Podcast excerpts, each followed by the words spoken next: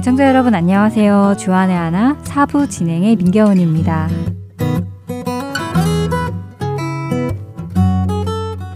달력을 보면 정말 깜짝깜짝 놀라는 것 같습니다. 새해 카운트다운이 엊그제 같았는데 벌써 2월이라니요. 힘차게 계획하신 새해 계획들 지치지 마시고 이루어 가시길 소망합니다. 주안의 하나 사부 성경 강의 2월 코너에는요. 로마서 강해가 준비되어 있습니다.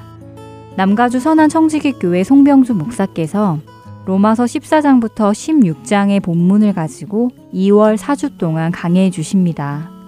3월에는 종려 주일과 고난 주간 그리고 부활절을 맞이하여 아틀란타 한비전 교회 이호셉 목사께서 메시아에 대한 강해를 해 주십니다.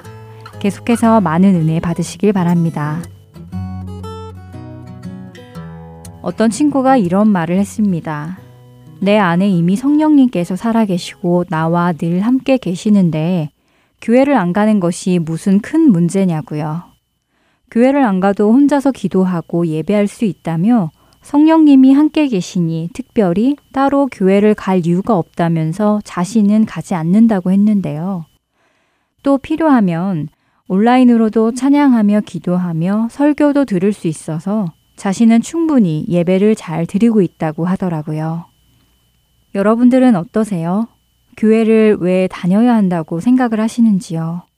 혼자서 온라인으로도 충분히 예배를 드릴 수 있는데 교회를 꼭 나가야 할까요? 찬양 함께 하신 후에 말씀 계속 나누겠습니다.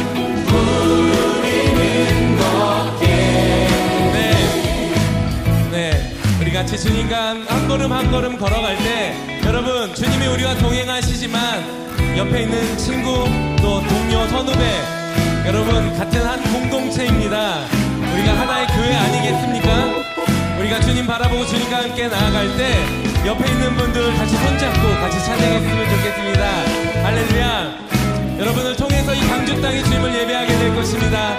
여러분을 통해서 이 땅에 하나님의 은혜와 사랑을 경험하게 될 것입니다. 할렐루야. 그렇게 우리 같이 손잡고 주님 앞에 다시 한번 이 고백으로 주님 앞에 나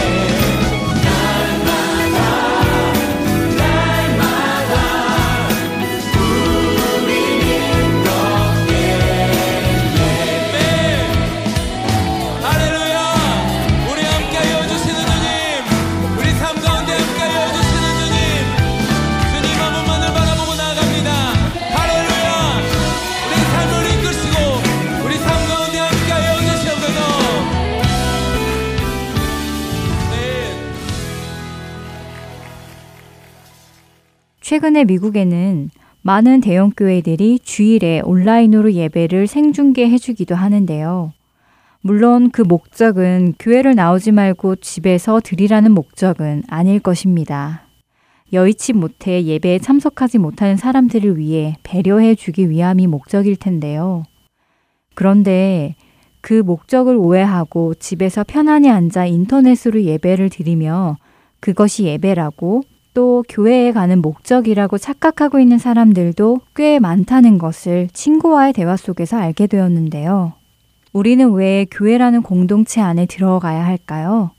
제 친구의 말대로 성령님께서 내 안에 살아계시고 필요하면 이렇게 TV나 인터넷으로도 예배를 드릴 수 있음에도 불구하고 말이지요.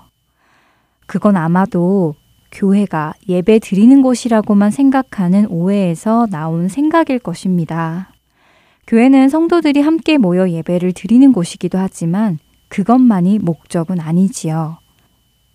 캘리포니아 그레이스 교회의 존 맥아더 목사님은 교회는 단지 건물이 아니라 믿는 자들의 모임을 가리키며 종파 교파 단체가 아닌 영적인 몸이 교회라고 교회의 정의에 대해 말씀을 하셨는데요. 신자들의 교제를 이루어지는 믿는 자들의 모임을 교회라고 하는 것입니다. 성경은 종종 예수 그리스도와 우리와의 관계를 머리와 몸의 관계에 빗대어 설명을 하십니다. 이는 남편이 아내의 머리됨이 그리스도께서 교회의 머리됨과 같음이니 그가 바로 몸의 구주시니라 라는 에베소서 5장 23절의 말씀이나 그는 몸인 교회의 머리시라 라는 골로새서 1장 18절 말씀 등이 그것인데요. 성경이 말씀해 주시는 이 개념을 우리는 잘 이해해야 합니다. 왜냐하면 이것이 곧 교회의 정체성을 말씀해 주시는 것이기 때문이지요. 예수 그리스도는 교회의 머리, 우리는 교회의 몸이 된다는 것은 예수 그리스도와 교회가 서로 떨어질 수 없다는 말씀이 첫 의미일 것입니다. 그리고 그리스도의 몸이 교회라는 말씀은 우리 성도 한 사람 한 사람이 개인이 아니라 한 몸을 이루고 있는 서로 연결된 존재라는 의미도 말씀해 주고 계시는데요. 골로새서 3장 15절 말씀 일부에서는 평강을 위하여 한 몸으로 부르심을 받았다고 하시고 몸이 하나요. 성령도 한 분이시니 이와 같이 너희가 부르심의 한 소망 안에서 부르심을 받았느니라 라고 에베소서 4장 4절에서도 말씀하십니다. 다시 말해, 우리는 우리로 부름받았습니다. 나 하나 개인으로 부름받은 데서 그치는 것이 아니라 개인 하나하나가 부름을 받아 하나의 몸을 이루도록 부름받았습니다. 이것을 이해하고 기억한다면 한 몸을 이루어 신앙 공동체에서 생활하지 못하고 혼자 따로 생활을 한다는 것이 성경적인 것이 아님을 알 수 있을 것입니다. 이렇게 몸에서 따로 떨어져 나와 있는 개인을 보시며 머리 대신 예수 그리스도께서는 무어라 말씀하실까요?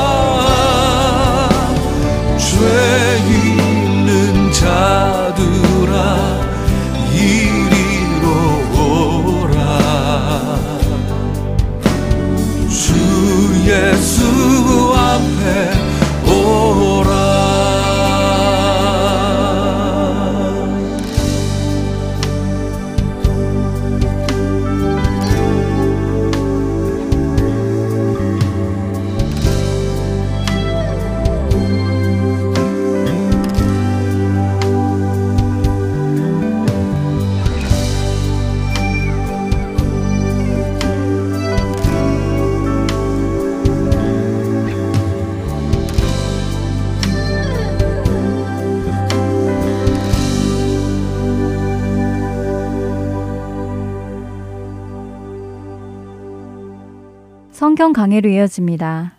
남가주 선한 청지기 교회 송병수 목사께서 내 형제를 망하게 하지 말라라는 제목의 말씀 전해 주십니다. 은혜 시간 되시길 바랍니다. 로마서 14장 13절에서 21절 말씀.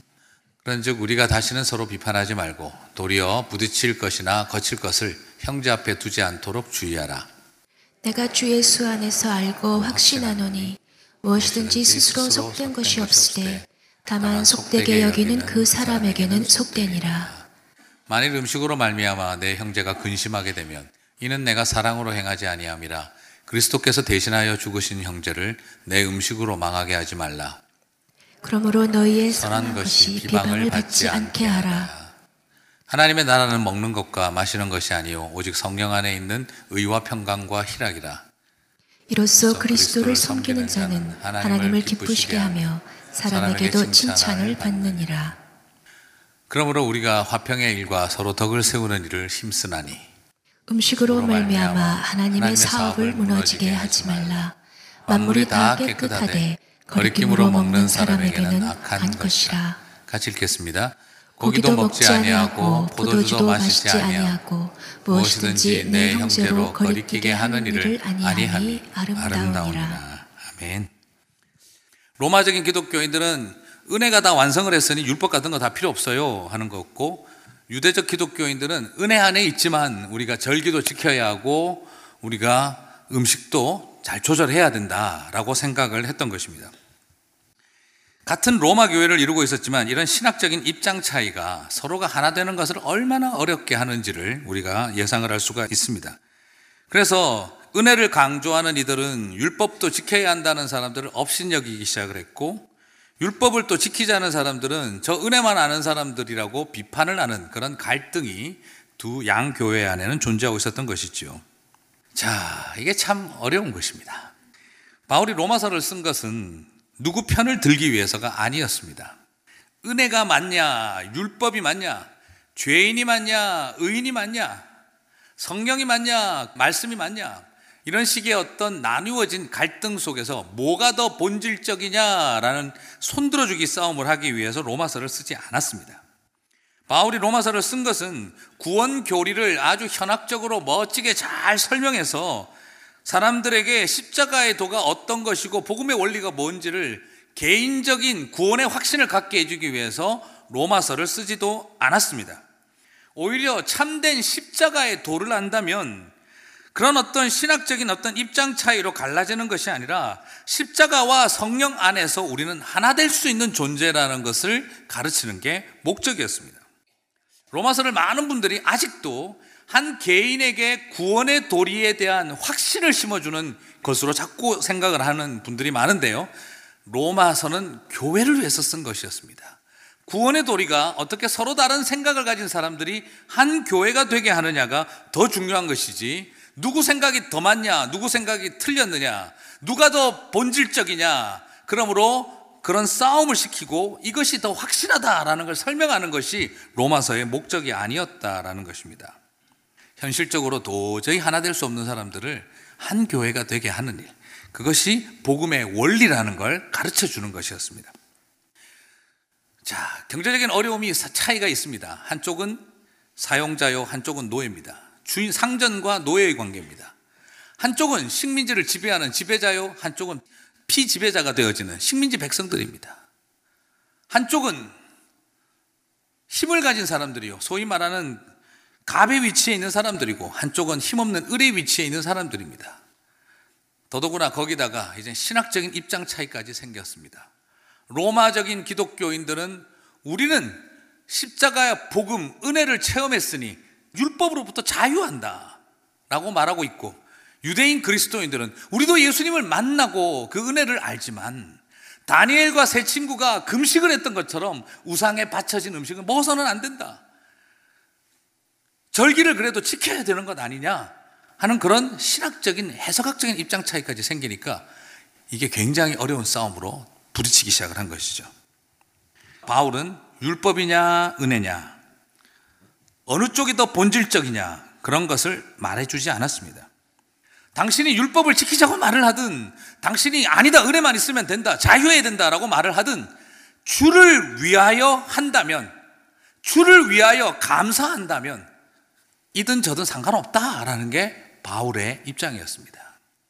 주를 위하여 금식을 하든 주를 위하여 마음껏 먹든 주를 위하여 절기를 지키든 주를 위하여 절기 같은 건 안 지켜도 된다고 말하든 서로가 다 주님을 위하여 하고 있다라고 한다면 감사하면 되는 것이다 라는 것. 이것이 바울의 논리였습니다. 본질은 뭐냐? 율법이냐 은혜냐가 아니라 본질은 율법이든 은혜든 주를 위하여 한 교회를 이루는 게 본질이다라고 도전을 했다라는 것이죠.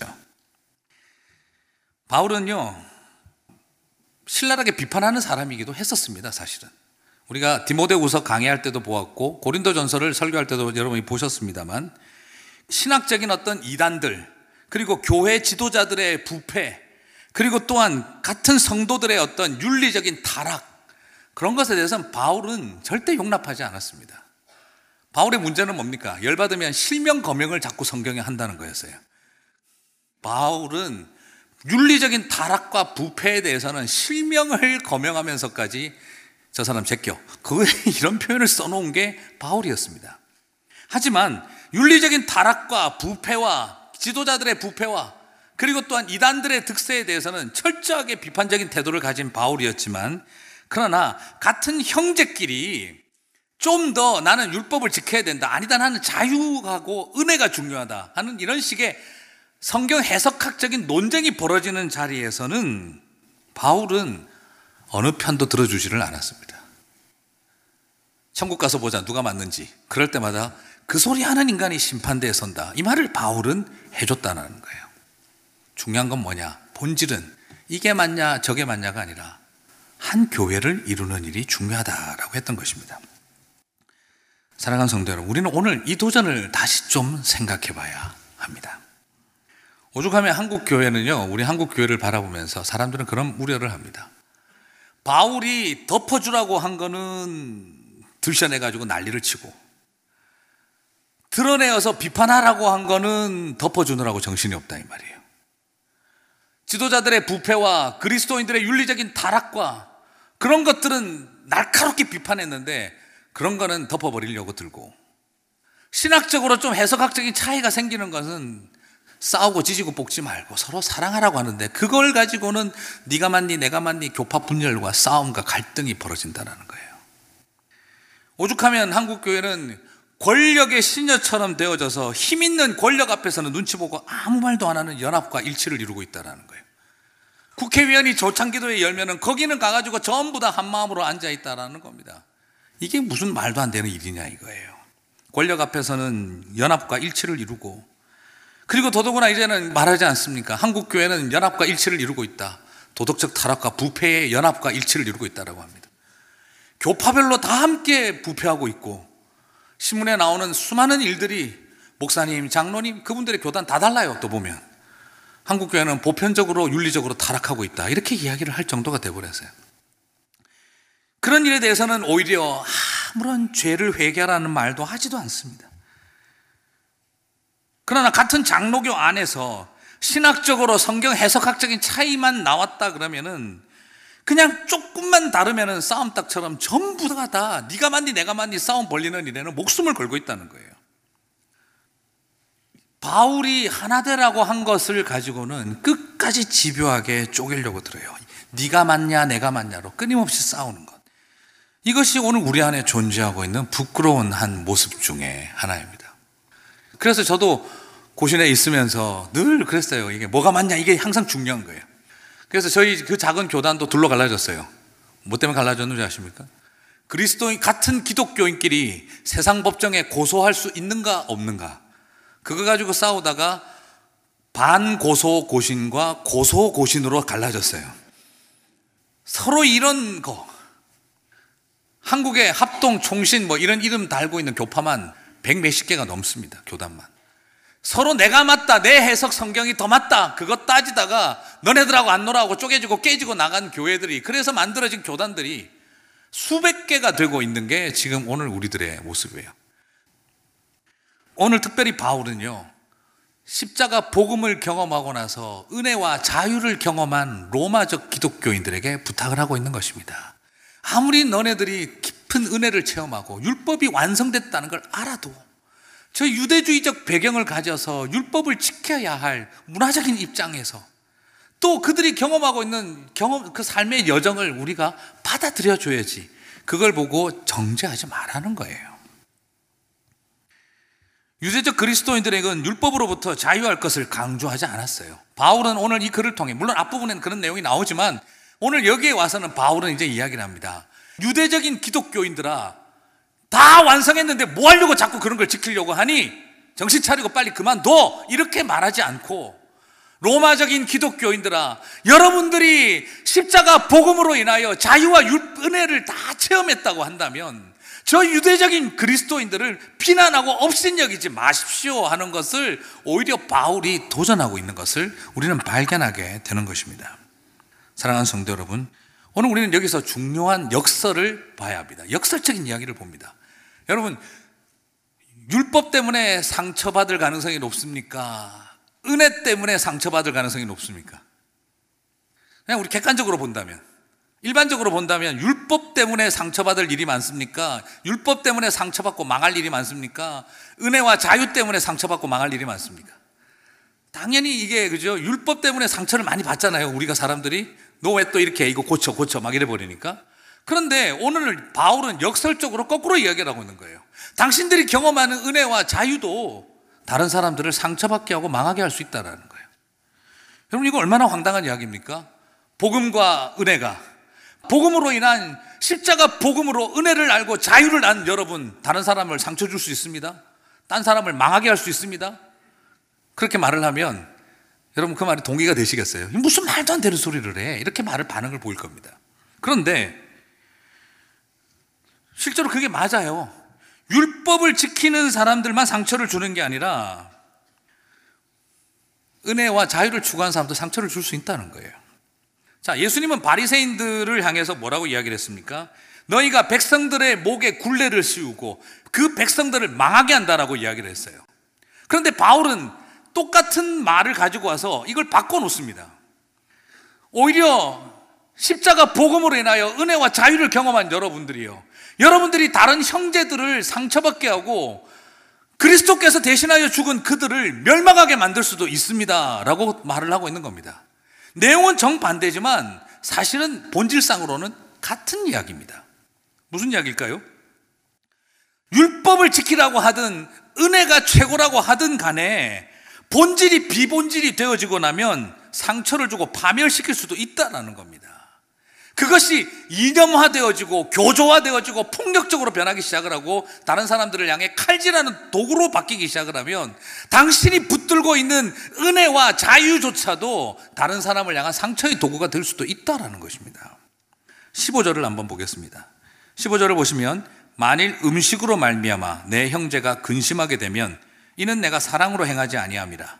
그리스도께서 대신하여 죽으신 형제를 내 음식으로 망하게 하지 말라. 바로 무엇입니까? 은혜와 자유를 추구하는 너희들에게 내가 부탁하는데 이 음식을 좀 금식한다고 해서 고기를 안 먹는다고 해서 자꾸 그렇게 푸시를 하면 자유하라고 푸시를 하면 왜 율법을 지키냐라고 푸시하면 그 형제가 근심하게 되어지지 않냐 상처받지 않느냐 이 근심은 상처입니다 네가 그런 식으로 자꾸 몰아가면 네가 먹으라고 하는 그 음식 때문에 자유하라는 음식 때문에 그 형제가 망하게 되고 파멸되는 거 아니냐 역설적으로 도전하고 있는 것입니다. 처음에는 은혜였던 율법이 백성을 상처받게 하고 파멸시키는 도구로 변질된 것처럼 십자가 복음으로 은혜와 자유를 경험했는데 그것이 하나의 이즘이 되기 시작을 하고 이론이 되기 시작하고 강화되기 시작하면 율법을 좀 지킨다고 정죄하고 업신여기는 도구로 바뀌기 시작하면 그것도 비본질이 된다는 거예요. 율법의 오남용이 일으키는 문제처럼 복음 안에서 은혜와 자유도 형제를 상처 주고 파멸로 이끌어갈 수 있는 도구가 될 수도 있다라는 것입니다. 말 그대로 어찌 너희가 은혜와 복음을 우리만 옳다는 바리새인들의 율법처럼 편가르기용으로 사용하느냐?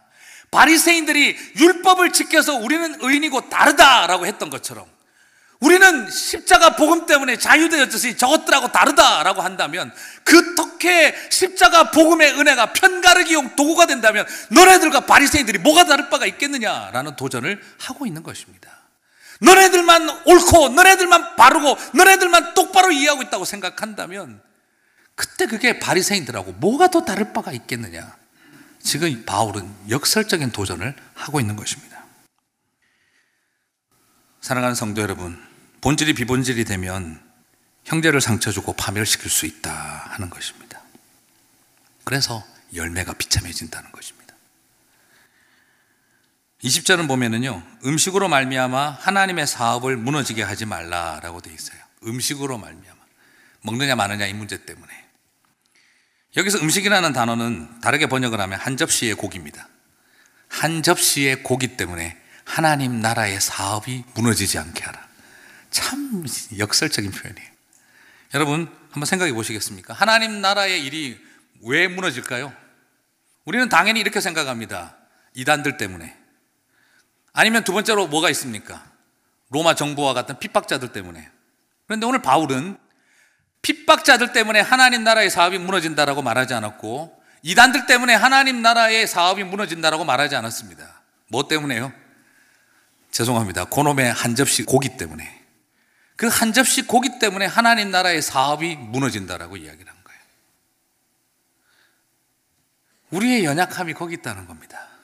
하나님 나라의 일이 깨어지는 일은 이 땅에서 일어나고 있는 핍박 때문도 아니요. 거대한 세력으로 동작하고 있는 이단 때문도 아니라 그한 접시 고기를 먹느냐 마느냐 율법을 지키는 게 되느냐 안 되느냐는 그런 논쟁 벌리다가 하나님 나라의 사업이 깨져버린다라는 겁니다. 이게 지금 바울이 도전하고 있는 것입니다.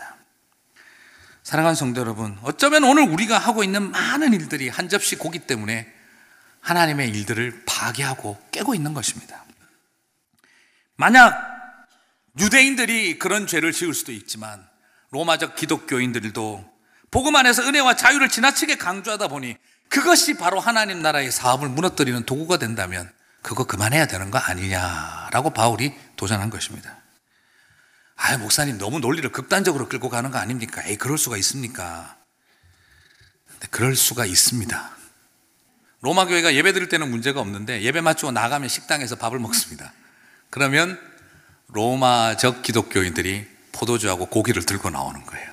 자, 점심시간 먹읍시다 하고 꺼내놓습니다. 유대적인 기독교인들이 그걸 딱 보는 순간 frustrate 되는 겁니다. 완전 freeze가 되는 겁니다. 저거 부정한 음식인데, 저거 시장에서 사왔으면 우상에게 바친 것일 텐데, 아, 저 포도주는 저거는, 아, 분명히 저건 저런 용도로 썼을 건데, 사람들이 긴장을 팍 합니다. 근데 옆에서 답답하니까 안 되겠다. 우리는 풀만 먹자고 풀 먹고 있는 거죠. 그러니까 옆에서 로마적 기독교인들이 십자가 복음이 다 깨끗하게 했으면 된 거지. 뭘 그렇게 풀만 먹고 있느냐. 같이 먹자. 됐다. 아, 우리는 안 먹는다. 아이, 정말 저 율법을 못 벗어나는 사람들. 십자가 복음이 다 완성하지 않았습니까? 드세요, 그냥. 하, 우리 도저히 못하겠습니다. 다니엘과 세 친구가 보십시오. 왕의 진미를 거절하고 금식하지 않았습니까? 그게 신앙입니다. 에이, 그건 구약 이야기고, 보고 예수님이 다 완성하셨는데, 그냥 베드로에게 먹으라고 하지 않았느냐고. 드시면 되는 거죠. 아, 우리는 못 먹습니다. 아, 저 유대인들, 저 율법주의 아직도 못 벗어나고 있어. 당신들은 그렇게 하면 안 됩니다. 서로가 업신여기고 비판하고, 밥 먹는 자리에 둘러 쪼개지는 거예요. 사랑하는 성도 여러분, 우리는 여기에서 바로 이것을 봅니다. 우리는 자유하는데 너희들은 왜 이것을 못 먹느냐? 왜 이런 것을 지키려고 드느냐? 서로 이런 싸움들로 인해 가지고 로마 교회가 점심 시간만 되면 힘들었던 거예요. 그래서 바울은 말한 것입니다. 네 음식 때문에 너의 한 접시의 고기 때문에 형제가 상처받고 망하지 않게 하라. 이것이 바울의 도전이었던 겁니다. 율법을 좀 지킨다 아닌다를 가지고 그걸 가지고 그렇게 하지 마라. 정죄하지 마라는 거였습니다. 사랑하는 성도 여러분, 오늘 사실 설교 제목은요. 꽃으로도 아이를 때리지 말라는 제목이었습니다. 프란치스코 페레가 쓴 정말 그 교육 철학에 담겨 있는 평전이죠. 아이들을 꽃으로라도 때리지 마십시오 하는 것처럼. 때로는 우리의 복음의 원리가 그것이 이념화되어지고 교조화되어지고 하나의 무서운 남들과 자신을 구별하고 판단하는 기준으로 삼기 시작을 해버리는 그 순간 그것도 서로를 때리고 정죄하는 수단이 될 수도 있는 것입니다. 우리가 얼마나 신앙의 이름으로 상처를 주고 형제를 파멸로 몰아갈 수 있는 존재인지를 우리가 바라봐야 한다는 것이죠. 여러분 밀양이라고 하는 영화를 기억합니다. 아들을 유기하여 죽인 살인범을 그 엄마가 만나러 갔습니다. 내 아들 하나밖에 없는 아들을 죽인 유기하여 살인한 살인범을 만나러 갑니다. 그녀는 예수님을 마, 만났고 그래서 예수님의 사랑으로 용서하고 전도하러 갔습니다. 그런데 그 자리에 나와 있는 그 유괴 살인범이 얼굴이 너무 평안한 거예요. 안식이 넘칩니다. 그러고 나서 이런저런 말을 꺼내니까 갑자기 그분이 목사님 같은 말투로 저도 믿음을 가지게 되었습니다. 하고 이야기를 하는 겁니다. 교도소에 와서 하나님을 가슴으로 받아들였습니다. 죄 많은 저를 우리 주님께서 찾아오셨습니다. 하나님을 알게 되어 얼마나 감사한지 이 죄 많은 놈을 받아주시고 회개할 때 저를 용서해 주셨습니다. 눈물로 회개하고 이거 아멘 하면 안 되십니다. 눈물로 회개하고 용서받았습니다. 그리고 나서부터 저는 마음에 평강이 밀려왔습니다. 아침마다 기도하고 하루를 시작하고 너무너무 평화로운 하루를 매일 보내고 있습니다. 기도로 눈 뜨고 기도로 눈 감으며 잠이 듭니다. 그때마다 저는 아이 어머니를 위해서 기도했습니다. 예수님을 만나게 해 주십시오. 기도했습니다. 오늘 그런데 어머니께서 찾아오셔서 주님 사랑으로 용서한다 하셨으니 저는 감사합니다. 괜찮습니다. 이미 저는 벌써 용서받았습니다. 자매님이 믿게 되셨다니 너무 감사합니다. 하나님은 이 죄 많은 나의 기도도 들어주셨습니다. 할렐루야 하고 들어가는 거예요. 여러분 그걸 보면서 할렐루야 하시겠습니까? 아니면 때려 죽이고 싶겠습니까? 우리가 누리는 은혜와 자유라고 하는 것이 얼마나 무서운 폭력이 될 수도 있는지를 보여주고 있는 단적인 대목입니다. 그래서 16절은 우리들에게 말하고 있는 것입니다. 그러므로 너희의 선한 것이 비방을 받지 않게 하라. 네가 생각하는 그 선하다고 생각하는 것이 그 은혜와 자유가 선하다고 생각하는 너의 선한 그것이 다른 사람들에게 비방거리가 되지 않게 하라 하는 것이었습니다. 차라리 신앙보다 인성이 필요한 상황이었습니다. 차라리 차라리 율법이 낫겠다 싶은 상황이 바로 밀양에 나오는 그 주인공의 한 모습과 같은 모습입니다. 자, 그럼 우리가 어떻게 하나 될 수 있습니까? 먼저 15절 말씀처럼 그리스도의 구속 사역 앞에 우리가 서야 됩니다. 이게 우리가 사람 힘으로 되겠습니까? 예수 그리스도 십자가만을 붙드는 것 말고는 답이 없다는 걸 다시 바울은 도전합니다. 그리스도께서 대신하여 죽으신 형제를 망하게 하지 말라. 그 사람이 누군지 정확하게 봐라.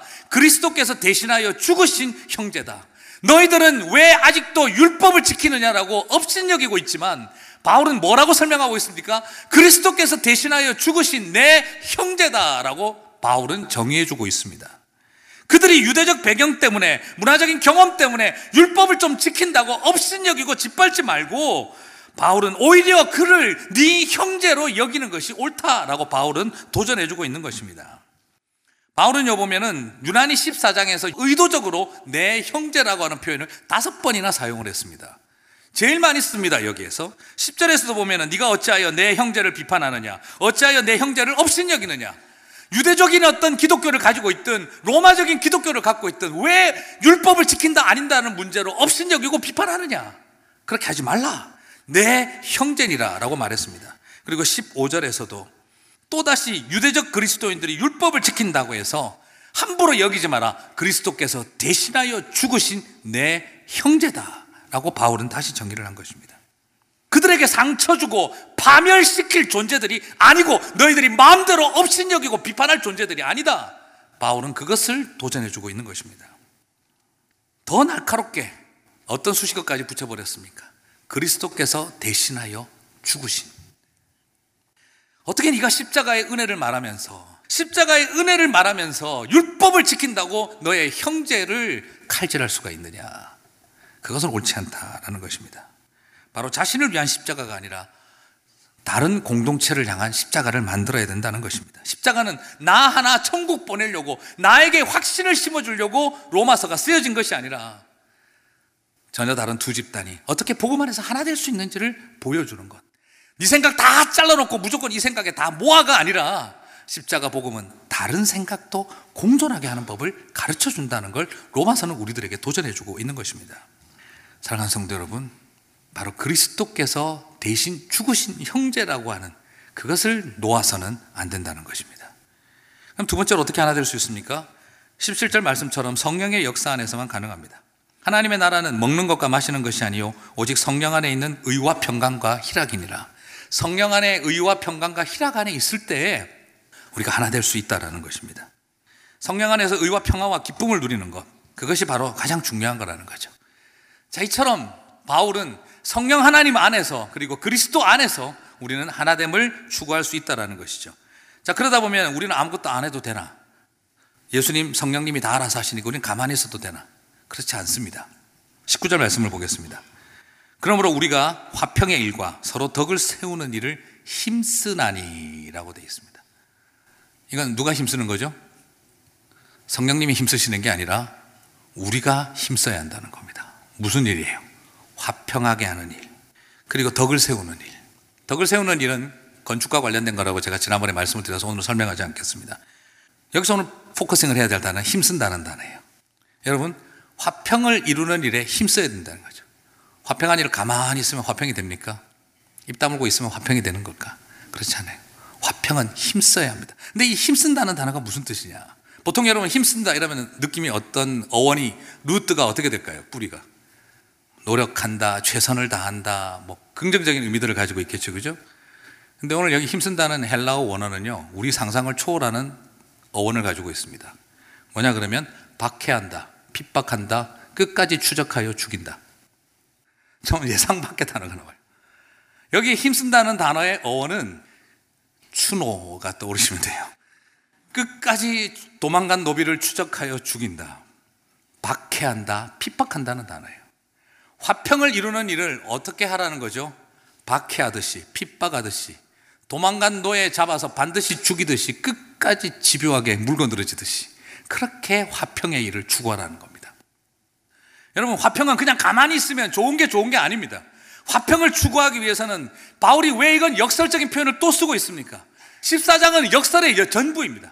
왜 또 이런 역설적인 표현을 씁니까? 지금 옆에서 자기들은 봅니다. 얼마나 처절하게 로마의 황제가 그리스도인들을 박해하고 핍박하고 그렇게 추적하여 체포하여 죽이는 일에 집요할 만큼 넌덜머리 날 만큼 징그럽게 공격하는지를 보고 있습니다. 바울은 그 표현을 따온 겁니다. 아니 어떻게 너희들을 핍박하는 자들은 저렇게 집요하게 추격하여 죽이려고 드는데 우리는 왜 율법을 지키느냐 마느냐 이런 것 때문에 죽기 아니면 살기로 싸우고 있느냐? 우리가 해야 할 일은 죽기 아니면 살기로 해야 할 일은 화평을 이루는 일이 아니냐라는 것입니다. 저들이 하는 것처럼 좀 한번 해봐라. 그 열심을 내어서 화평하려고 한번 해봐라 이겁니다. 그 열심을 내어서 죽이려고 들지 말고 오늘 바울의 이 역설적인 도전을 우리는 오늘 심각하게 바라보게 됩니다. 사랑하는 성도 여러분, 내 생각과 자존심과 신학적 입장 그거 세우려고 죽기 아니면 살기로 하지 말고 당신이 가지고 있는 신학적인 생각과 입장과 의도를 꺾기 위해서 한번 죽지 않으면 살기로 한번 해보라고 내려놓으려고. 화평을 이루는 일에 힘을 다해보라고. 이것이 바울이 던지고 있는 도전입니다. 평화를 이루는 일, 공동체를 화평하게 하는 일에 열심히 해서 안 됩니다. 죽기 아니면 살기로 핍박하듯이 해야 된다는 것이죠. 일제시대 때 피가 식은 젊은이라는 그런 노래가 있었다고 합니다 일본의 경찰들은 우리나라를 빼앗기 위해서 짝 달라붙는 스즈키 바지에 가죽 신발을 신고 아침부터 저녁까지 칼 들고 뛰어다니는데 조선의 젊은이들은 핫바지 입고 팔자걸음 걸으며 오늘도 나무 밑에서 부채질하고 있다. 하, 저는 그 표현이 엄청난 충격이에요.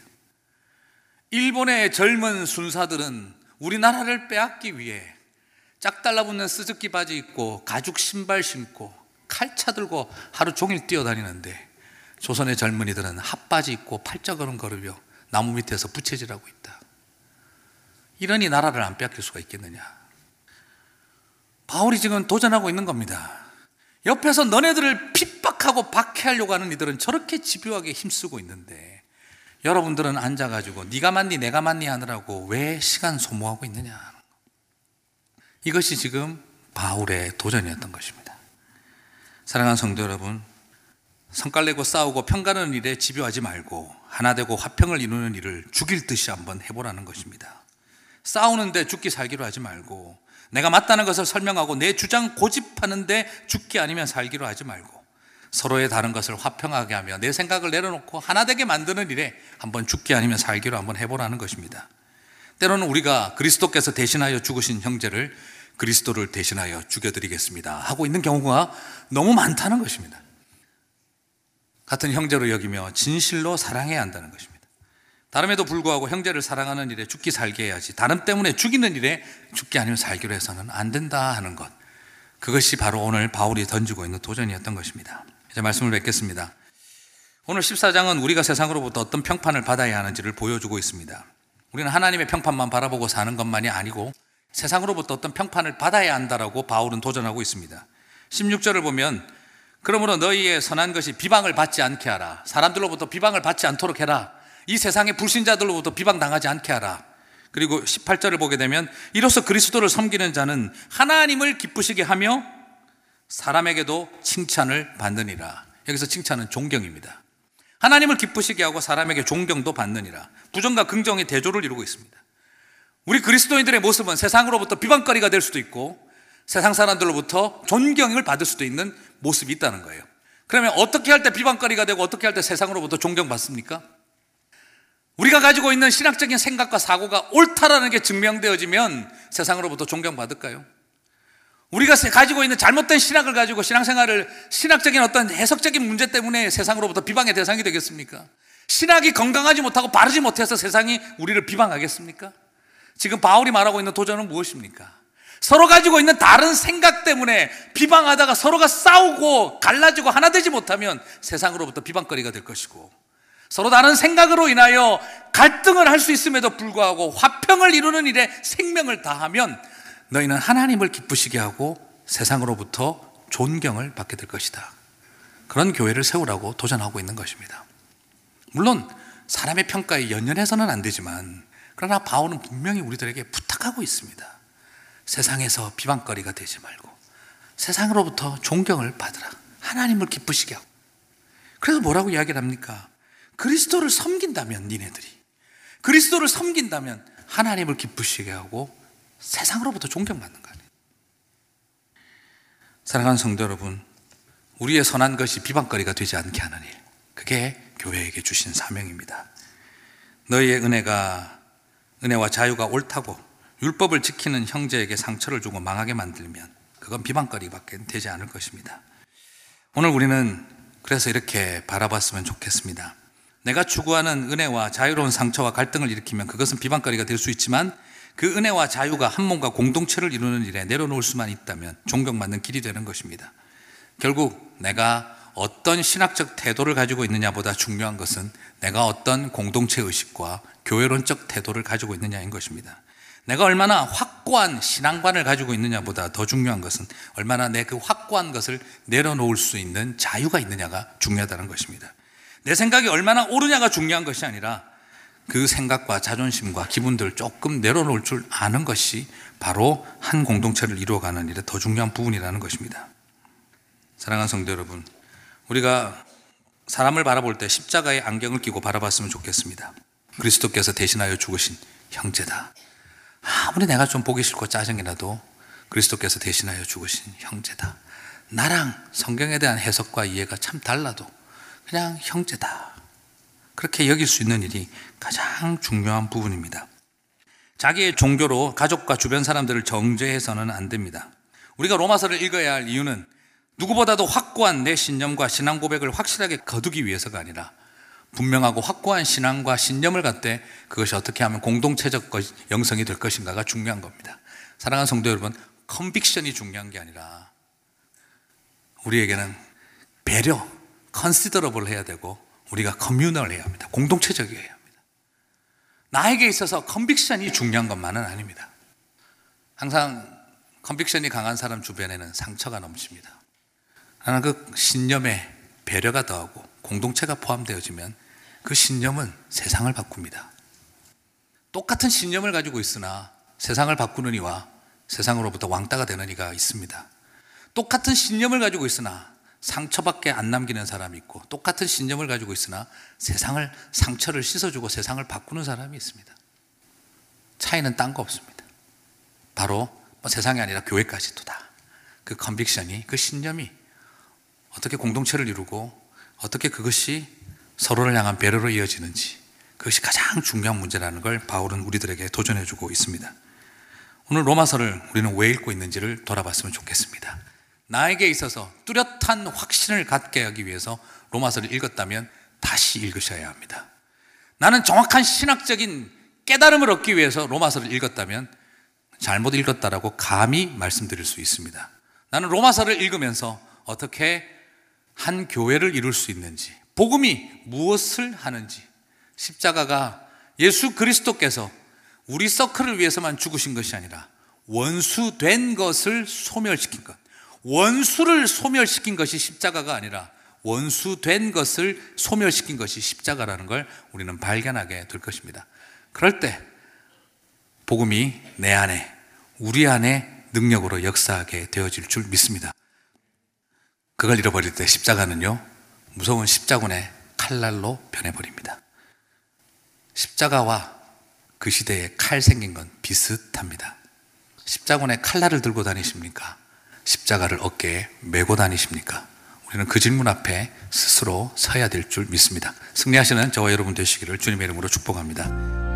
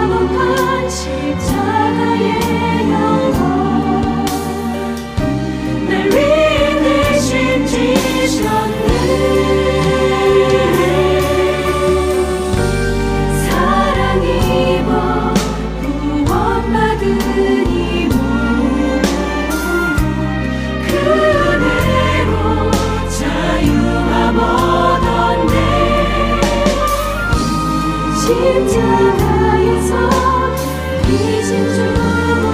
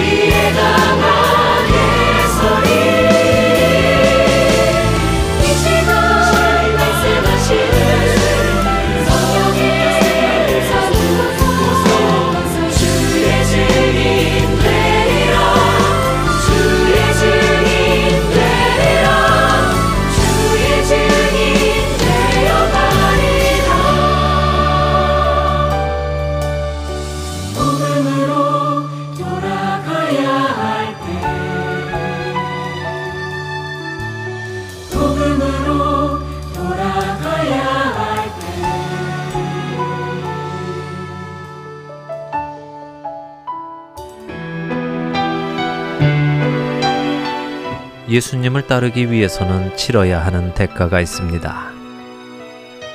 우리는 그 합당한 대가를 치르며 예수님을 따르고 있는지요? 만일 그 대가가 무엇인지도 모른다면 어떻게 우리는 그 대가를 감당하겠습니까? 새 프로그램 누구든지 나를 따르려거든에서는 예수님의 말씀을 통해 그리스도의 제자가 되는 대가를 다시 생각해 보기 원합니다. 주안의 하나 2부에서 만나 뵙겠습니다. 십자가를 질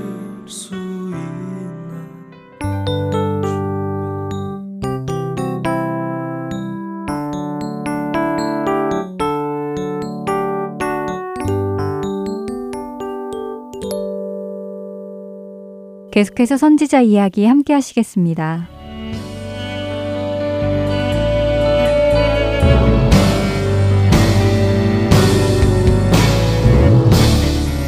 애청자 여러분 안녕하세요. 선지자 이야기 진행의 민경훈입니다. 안녕하세요. 최소영입니다. 네, 지난 두어 시간에 걸쳐 아모스와 호세아 그리고 그들이 활동했던 시대적 배경에 대해 알아보았었습니다. 그리고 한 선지자가 더 남아 있죠. 네, 북이스라엘 여로보암 2세 시대에 활동했던 선지자들 아모스와 호세아 그리고 요나 선지자가 있다고 말씀을 드렸었습니다.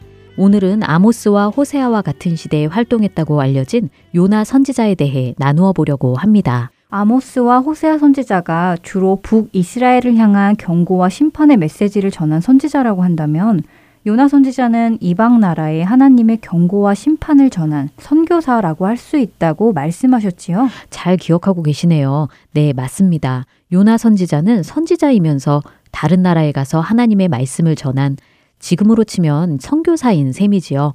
요나서 1장 1절과 열왕기하 14장 25절을 보시면 요나는 가드 헤벨 아미떼의 아들이란 것을 알 수 있는데요.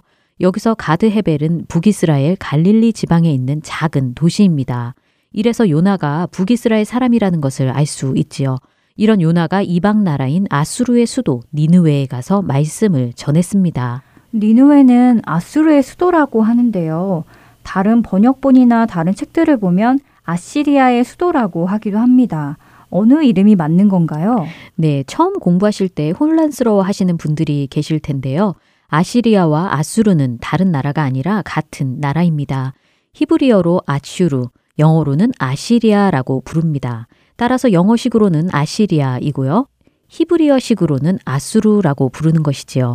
이 시간에는 개혁개정 말씀을 기반으로 하기 때문에 아수르라고 부르겠습니다. 그렇군요. 아수르와 아시리아는 같은 나라인데 언어에 따라 그 발음이 다른 것 뿐이다 라는 말씀이군요. 알겠습니다. 어쨌든 요나가 아수르 제국의 수도 니느웨로 가서 말씀을 전했으니 정말 선교사라 할 수 있겠는데요. 그런데 성경에 묘사된 요나는 우리가 흔히 상상하는 그런 선교사의 모습은 아닌 것 같아요. 네. 우리가 아는 선교사님들은 정말 자신들의 모든 것을 내려놓고 선교지의 영혼들을 향한 사랑과 열정으로 자신들을 다 내어주시는 분들이잖아요. 그렇죠. 그런데 요나는 하나님의 말씀이 임하자마자 여호와의 얼굴을 피하려고 일어나 다시스로 도망하려 했다고 말씀하시지요. 더욱이 지도를 보니 다시스는 니누웨로 가는 정반대의 방향이던데요. 무엇 때문에 요나는 그렇게 니누웨로 가는 것을 싫어했을까요? 네. 우리가 생각하는 선교사의 모습과는 차이가 많지요. 요나가 왜 니누웨로 가는 것을 싫어했는지는 정확히 성경에 나오지는 않습니다. 하지만 그 당시 시대적 배경을 살펴보면 요나가 왜 도망가려고 했는지 생각해 볼 수도 있을 것 같습니다. 아수르는 이미 고대 근동의 패권을 장악하며 무자비한 정복 전쟁을 통해 많은 나라들을 정복한 나라입니다. 그뿐 아니라 아수르의 악행은 참 악랄했다고 전해지는데요. 그 정도가 얼마나 심했는가 하면 아수르는 반란을 일으킨 사람을 살아있는 채로 가죽을 벗기기도 하고 기둥 안에 가두고 봉하기도 했으며 팔다리를 자르고 불로 태우는 등 자기들이 정복한 나라에 행한 일들은 상상하기도 끔찍할 만큼 잔인무도했다고 하는 기록들이 남아 있습니다. 어후, 말로만 들어도 온몸에 소름이 돋습니다. 그럼 지금 요나 선지자가 활동했던 그 당시에도 아수르가 그렇게 이스라엘을 공격했나요? 네, 그건 아닌데요. 지금 요나 선지자가 활동하던 여로보암 2세 당시는 아수르의 권력이 잠시 힘을 잃은 상태입니다. 그러나 그 전까지 그들의 힘은 대단했었지요. 그리고 아수르는 이 공백기를 잠시 거친 후 다시 힘을 얻어 무나임 왕 시절부터 다시 이스라엘을 공격합니다. 그럼 요나 선지자는 적어도 그 전에 아수르가 이스라엘에게 행했던 악행을 알고 있었다는 것이군요. 그렇지요. 자기 민족에게 그런 악행을 저질렀던 아수르에게 회개하라는 메시지를 전해야 했으니 그것이 싫었던 것이었겠네요. 마치 우리 민족이 일본 제국의 압제 속에서 큰 아픔과 고통을 겪었는데 그런 일본인들에게 복음을 전해야 한다는 것과 비슷하지 않을까 싶네요. 네, 참 적절한 표현일 것입니다. 바로 그런 심정이었을 거예요. 하나님의 마음을 헤아리기보다 인간의 감정이 먼저 앞섰기 때문에 니누웨의 반대 방향으로 도망갔을 것입니다. 그렇게 보니까 요나의 그런 행동이 이해가 됩니다. 네, 요나 선지자의 그런 마음은 쉽게 바뀌지 않았습니다. 다시스로 가는 배 안에서 큰 폭풍을 만나고 물고기 뱃속에 들어갔다 나왔지만 여전히 니느웨의 백성들이 회개하고 다시 회복받는 것을 정말 싫어한 것 같습니다. 후에 니느웨 백성들이 회개하여 하나님께서 그들을 향한 심판을 돌이키시니까 화를 내거든요. 어찌되었든 요나는 그들에게 회개와 심판의 메시지를 전합니다. 그리고 그 메시지는 큰 영향을 끼치는데요. 요나서 3장 5절과 6절 말씀을 읽어 주실래요? 네. 니느웨 사람들이 하나님을 믿고 금식을 선포하고 높고 낮은 자를 막론하고 굵은 배의 옷을 입은지라 그 일이 니느웨 왕에게 들림에 왕이 보좌에서 일어나 왕복을 벗고 굵은 배 옷을 입고 제 위에 앉으니라. 어, 요나의 메시지에 백성들은 물론 왕까지 회개를 하는군요. 그런데요, 하나님은 다시스로 도망을 가려는 요나를 왜 굳이 니누웨로 보내야만 했을까요? 하나님께서 두 번이나 요나에게 니누웨로 가서 말씀을 선포하라고 하신 이유는 무엇일까요? 네, 그 질문에 대한 답이 요나서의 주제가 될 것 같은데요. 그 전에 먼저 요나서의 나머지 스토리를 짧게 요약해 보겠습니다. 요나가 하나님의 말씀을 전하고 결국 니누웨는 회개를 하지만 계속해서 요나는 투덜대고 있습니다. 재앙이 내리나 안 내리나 구경을 할 정도로 그들이 망하기를 바라고 있었지요. 그런 요나에게 하나님께서는 햇볕을 내리쬐는 날 그늘을 만들어줄 박넝쿨을 예비해 주십니다. 그리고 그 그늘을 누린 후 다음 날 새벽에 벌레를 마련해서 박넝쿨을 갉아먹게 하시지요. 박넝쿨이 없어지자 햇볕을 가려줄 그늘이 없게 되었겠죠. 그러자 요나의 모습은 어떠했나요? 요나는 뜨거운 햇볕에 머리가 쪼이자 스스로 죽기를 구했지요.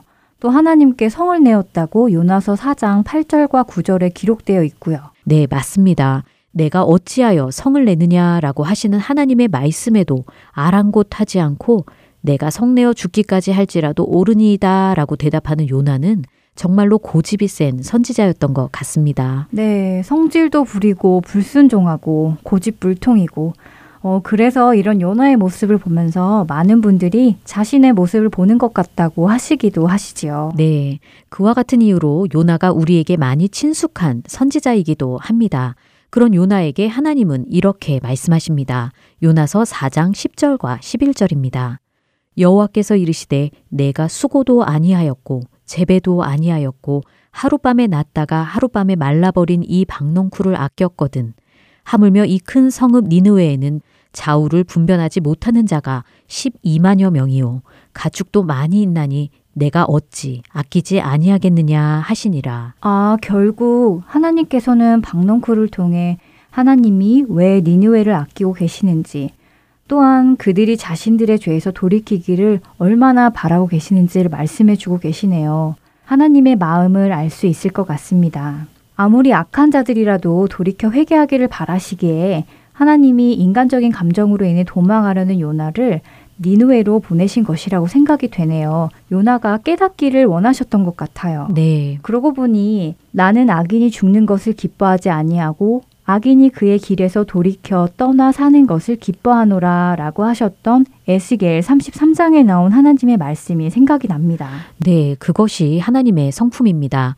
하나님은 죄는 미워하시지만 백성들을 사랑하십니다. 그들을 심판하기 위해서 예수 그리스도께서 오신 것이 아니라 그들을 죄로부터 구원하기 원하셔서 예수님께서 이 땅에 오신 것입니다. 우리는 모든 사람이 구원받기를 원하시는 하나님의 마음을 알아야 할 것입니다. 네. 하나님께서 아모스와 호세아 그리고 요나 선지자를 통해서 하시고 싶은 말씀은 결국 돌아오라라는 말씀이었군요.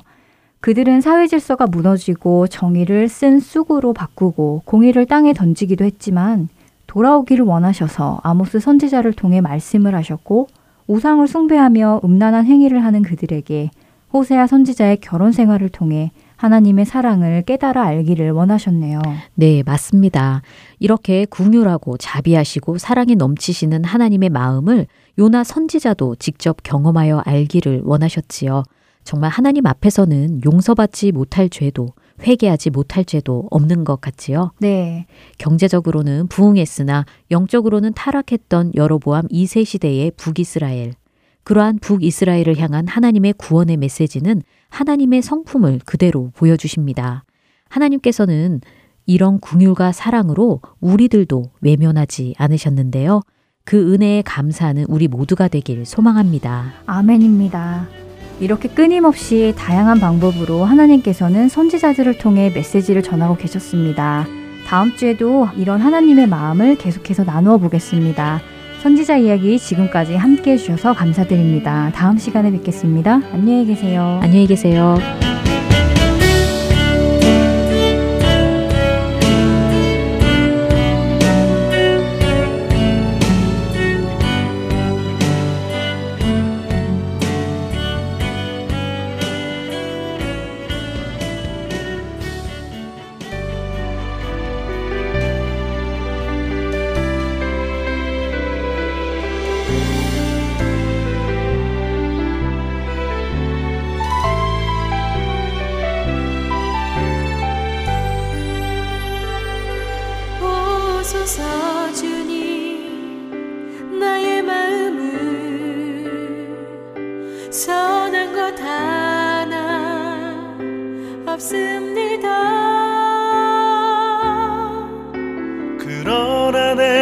모든 것 주께 드립니다. 사랑으로 안으시고 날 새롭게 하소서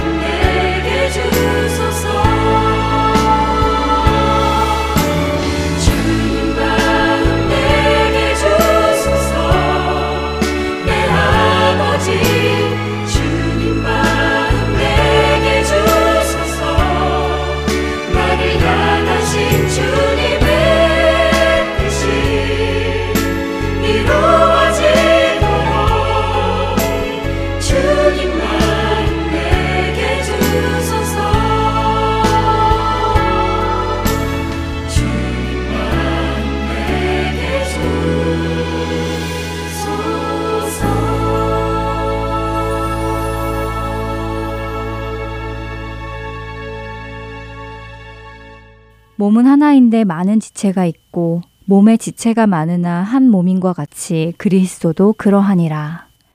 우리가 유대인이나 헬라인이나 종이나 자유인이나 다 한 성령으로 세례를 받아 한 몸이 되었고 또 다 한 성령을 마시게 하셨느니라. 고린도전서 12장 12절과 13절의 말씀입니다. 우리가 그리스도 안에서 한 몸을 이루고 있는 각 지체라는 것을 머리로만 아니라 지식으로만 아니라 실제적으로 체험할 수 있기를 소망해 봅니다. 우리 몸은 결코 서로 나뉠 수 없는 것이 아닌가요? 다리가 조금 마음에 안 든다고 잘라버린다던가, 손이 나는 이 몸에 붙어 있을 수 없어 라며 스스로 떨어져 나갈 수 없는 것처럼 말입니다. 이제 여러분들과 함께 부름받아 신앙생활을 하고 있는 다른 성도들을 바라보시기 바랍니다. 바로 여러분과 함께 그리스도의 몸을 이루고 있는 바로 그 성도분들 말입니다. 그분들은 여러분과 연결된 한 몸입니다. 그리스도의 몸입니다. 그렇게 우리는 끌어안고 함께 지어져 나가야 할 것입니다. 그의 안에서 건물마다 서로 연결하여 주 안에서 성전이 되어가고 너희도 성령 안에서 하나님이 거하실 처소가 되기 위하여 그리스도 예수 안에서 함께 지어져 가느니라. 에베소서 2장 21절과 22절의 말씀입니다. 우리는 예수 그리스도 안에서 함께 지어져 가고 있습니다. 한 소망 안에서 부르심을 받아 한 몸이 되었습니다. 다음 한 주도 머리 되신 예수 그리스도를 따르는 한 몸인 교회를 이루는 우리 모두가 되기를 소망합니다. 지금까지 주안의 하나 사부 함께 해주셔서 감사드립니다. 원고와 진행의 민경은이었습니다. 다음 시간에 뵙겠습니다. 안녕히 계세요.